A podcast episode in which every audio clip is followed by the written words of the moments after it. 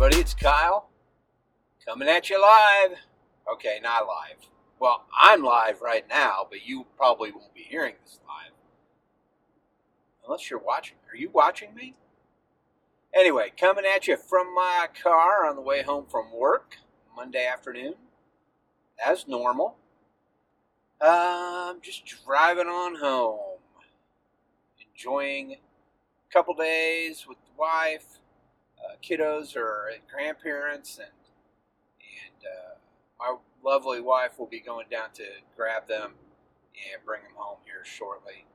But we got one more evening to hang out. We might go grab a bite to eat, something like that.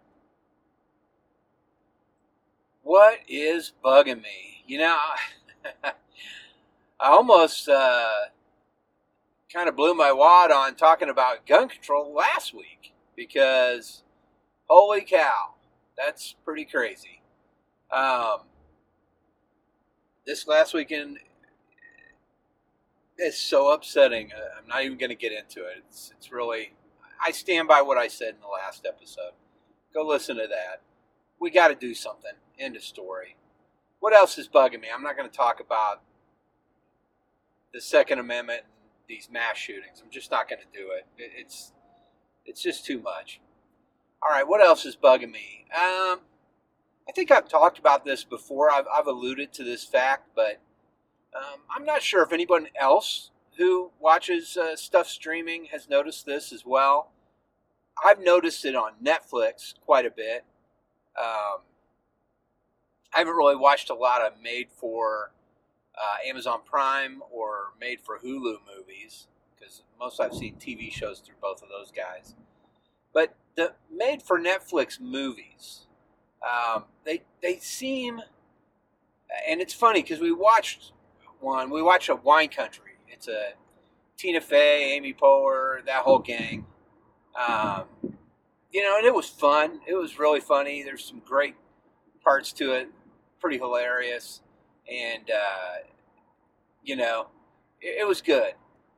The real issue with it seems to be that it's just not polished. I mean, you...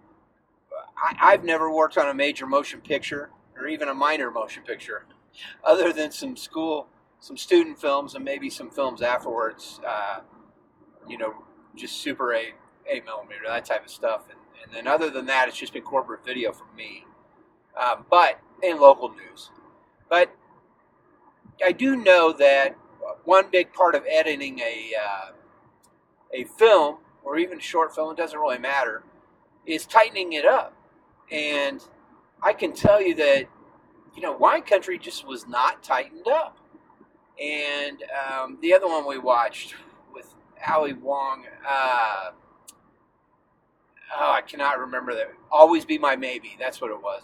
Really hilarious moments in that film. But again, just not tightened up. The editing's not snappy and quick. It doesn't have to be quick, fast cuts. That's not what I'm talking about.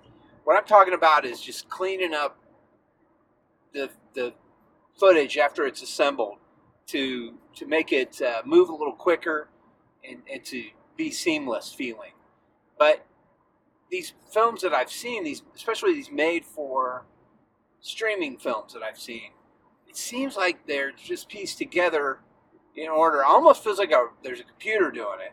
Sorry if you work for one of these companies editing, but uh, especially Netflix, but it does kind of give that feeling. It kind of feels like, you know, they put the shots in and log what they are, and then the computer assembles it without trimming it up a little bit and cleaning it up a little bit. And, and yeah, I mean, again, pretty good writing on these films and, and good actors and, and, you know, good idea, good stories. The other one was the one with Adam Sandler where they're spies, he and Jennifer Aniston. We watched that one with the family. They're, they think they're spies or whatever. They're just going on a trip, but I don't know. It ends up really crazy. It's almost like a mix between Clue and who knows what the hell else. But, again, it just didn't seem like they were finished making the movie. And part of being finished making the movie is the editing, a huge part of it. And so, I don't know. It kind of bugs me. Again, I, I'm happy to watch these, and they're included in what I'm paying for already, which is fine. But, yeah, man, I mean, you better bring your A-game, guys, if you want to compete with the big dogs in Hollywood. You better, because it's it's just not happening right now. Now, I know that the, let's see, I think it's called The Irishman, is the Martin Scorsese film that's coming out, and that's a Netflix-produced film. We'll see how that goes. I'll be interested to see how that thing's cut together, because I'm going to imagine with a director like him, he's going to really be involved in the editing and, and all that stuff, and I don't think uh, he's going to allow something to come out with his name on it that's not tight in a in a complete package when it's delivered. So, I don't know. It's just interesting. Watch watch these films if you get a chance or if you're interested. Again, Wine Country is very funny. It's cute. Um, and then the same thing with Always Be My Maybe and uh, the uh, I won't say the Cloverfield Paradox, because that was a totally different film, and they just made it tie into the Cloverfield kind of universe thing afterwards. But uh, you know, a lot of these fin- films just seem like they're not completed, like it's not finished somehow, not cleaned up, not tightened up. So. Now, let me talk about some things that I'm into. In stark contrast to those films by Netflix, I will talk about Once Upon a Time in Hollywood. Went and saw that with the wife yesterday. Pretty interesting. I, you know, Tarantino, I, I really love Reservoir Dogs. I love Pulp Fiction. Um, I like Jackie Brown a lot. You know, uh, Kill Bill films are fun. You know, even the Grindhouse stuff, and, and uh, I like Inglourious Bastards, uh, Django Unchained. Um, you know, Hateful Eight's okay. I'm not a big fan of it, but it's pretty good.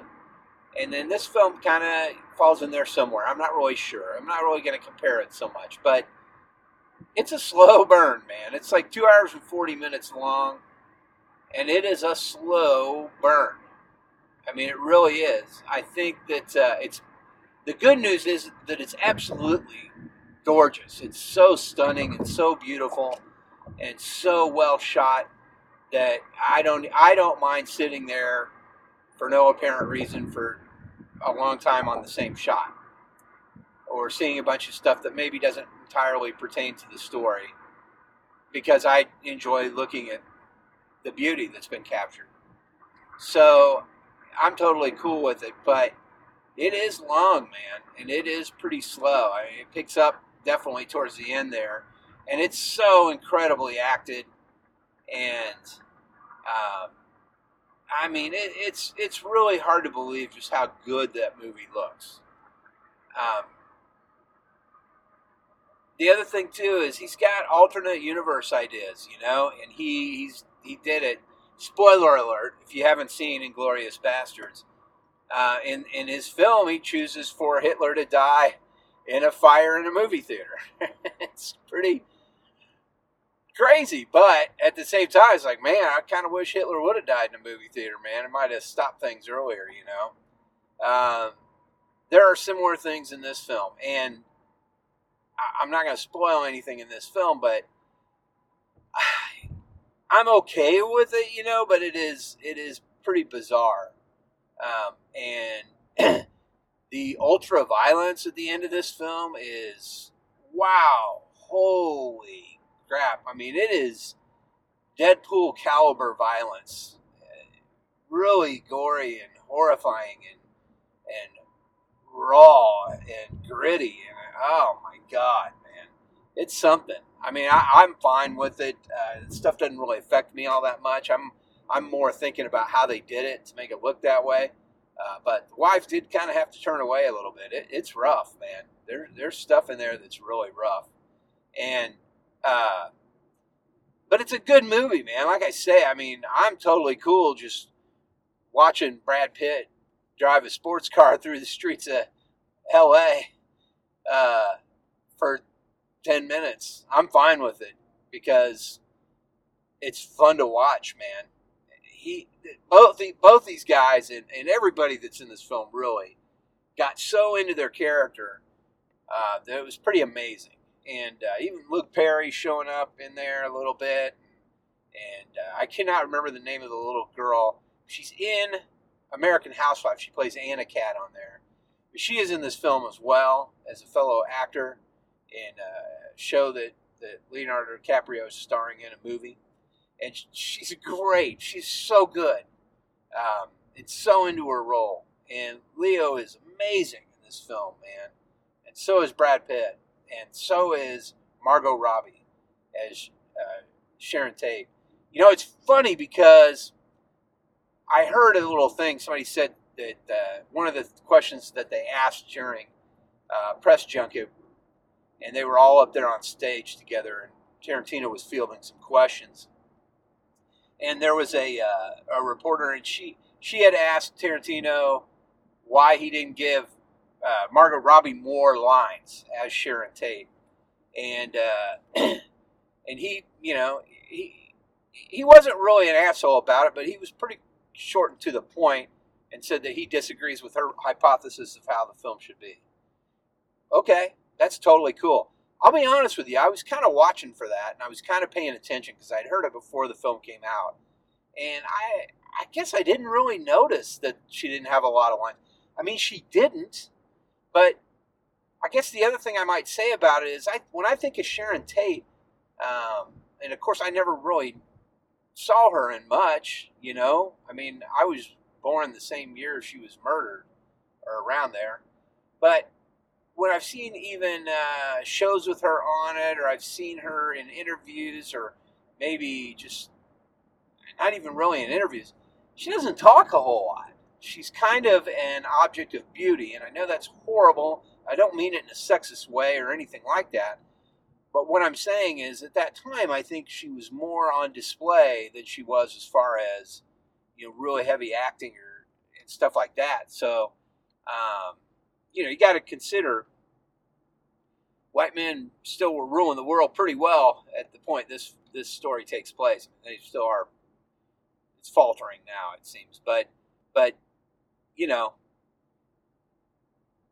the whole thing with the, you know, she, she she's so pretty, she should just be there and be quiet or whatever, was a kind of a common ideology and thought process at the time. Now, I don't know if that's what Tarantino had in mind when he made this or what, but I would say that, you know, I, it didn't really bother me all that much. Of course, I'm not a woman either, but um, it didn't really bother me all that much because I think that's kind of just the thing of her. But I can I can say this, uh, in the stuff that I have seen of Sharon Tate, and Margot Robbie just knocks it out of the park. She is her. And she is very much her, and she becomes her. And it's, again, it's hard to say that almost because she doesn't say a whole lot in the film. She does talk, obviously, but she doesn't say a whole lot in the film. But she is Sharon Tate in this film, man. It's amazing. Um, some little gems that are in the film, and more of the Tarantino-created products are in there. Uh, Red Apple cigarettes show up at one point even. Stick around, guys. There's stuff after the credits, too, or halfway through the credits. So, so check it out. It's not like uh, a Marvel movie, but there is a little bit of extra stuff in there. It's kind of fun. Um, all, the scenes are great. I mean, you, you guys have seen the trailer for it, and, and the Bruce Lee scene is awesome as well. Um, there's a lot of awesome stuff in this film, and, and checking it all out and really focusing on what you're seeing, and and uh, it's a lot of fun, man. It's it's it's a Tarantino epic film, even though it probably didn't really need to be an epic. It could have just been a film. I still really liked it. If it was an hour shorter, I probably would have liked it also, you know. But it probably would have been more of a whirlwind, fast-moving movie at that point. So it's probably just great the way it is. I don't. I hope there's never a director's cut that's twenty minutes or thirty minutes longer or even two minutes longer. But uh, anyway, check it out if you get a chance.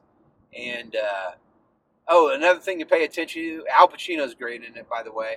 Um, but there is an image of a Mad Magazine cover.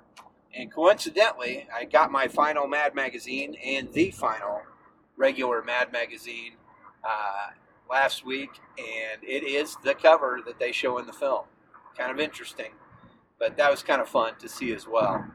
And uh, the cool thing about the Mad Magazine, the new one, is, you know how they always parody a movie or a T V show in every uh, issue? Well, in this one, they parody the T V show that the character uh, played by Leonardo DiCaprio stars in, the T V show that he's a part of. They parody that in the newest issue of Mad Magazine and the last issue of Mad Magazine. So, pretty awesome. I like that all the way around, and I like being able to see and find things like that in, in movies. So, again, I enjoyed it. I don't think it's for everybody. Uh, if you're allergic to violence, you may want to stay the hell away from it, because um, it, it's definitely pretty rough in parts.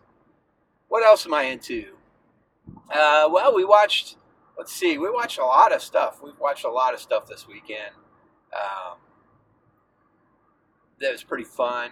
We, let's see, we watched the Wine Country. We watched, uh, I don't know, we watched a bunch of stuff. But uh, as far as T V shows and stuff like that, I mean, we're just wrapping up some T V shows that we watch with the kids. One show that we do watch a lot and we like is uh, Game of Games. It's Ellen DeGeneres' Game of Games. And it is her game show that is consists of a bunch of different games to get to a game you can play if you have the opportunity to play the game to win the money. So it's fun, and it's pretty wacky, and uh, kids love it, and it's fun to watch and something we can all enjoy. So that's kind of fun to check out if you haven't. If you like game shows, it's right up your alley. If you like watching people get splatted with stuff, it's even more up your alley, or people falling. But it, it, it's a good time. Um, music. Not much new. I mean, I'm still listening to Fat Lip a lot. Uh, there's really nothing else out there right now that I'm really interested in. I mean, I'm crossing my fingers. We're going to get some of these albums here pretty soon. Um, there's really not much out that I'm very interested in right now. I did see there's a new Tool album coming this fall. I'm not a big Tool fan, but I'm sure I'll check it out. So, um, But yeah, I mean, on that subject that I brought up earlier about Netflix movies not being completed, that's kind of one thing I'm worried about with the film The Dirt, uh, which is the Motley Crue story. Um, you know, I'm not all that crazy about watching it in the first place, uh, but I would kind of like to watch it. But I'm kind of afraid it's going to be what I'm talking about, man. It's not going to be tightened up and not smoothed up a little bit. So anyway, more on that later as it comes. Uh, let's see. I think that's about it, guys. I mean, there's really not much else going on. I did read some more of the Star Wars Galaxy Edge uh, comics. Pretty good. I, you know, I mean, it's episodic, quick little stories about different characters I'd imagine that are walking around when you, if you go there. Um, but uh, it, it's pretty cool, pretty interesting, and I love the artwork in it, and especially the artwork for the covers is pretty amazing. One I just read is Greedo. Um, so all the he's a Rodian, and uh, you know him because Han shot first, right? If you if you've ever heard that whole thing, uh, he's the green alien bounty hunter guy that meets Han Solo in the very first Star Wars film, A New Hope. Um, and Han Solo wastes him in the bar and leaves. Anyway, there's uh, this story takes place before all that, and it's pretty interesting. If you get a chance, you should check it out. Uh, that's about it, guys. I really can't think of much else. I'm sorry. No, nothing else really going on. And again, you know, the whole thing with the Netflix films not being completed, it's not that it really, I, I hate it or anything. It's not, I'm anywhere near passionate about it like I have been about other things I've talked about before um, that have got me in trouble. But it does kind of bother me because I know these films have a, lot, a pretty good-sized budget, and they're they're uh, paying the actors and the actors, you know, and the sta- and the crew and all that stuff. But you got to pay a good editor, and they, you know, there's something to editing a film, and there's something to completing and polishing that film. And I just feel like it's not being done somehow. I don't even know how to explain that other than just the way I just said it. All right, well, there will be more soon. Uh, look for a new episode next week. But until then, get off my lawn.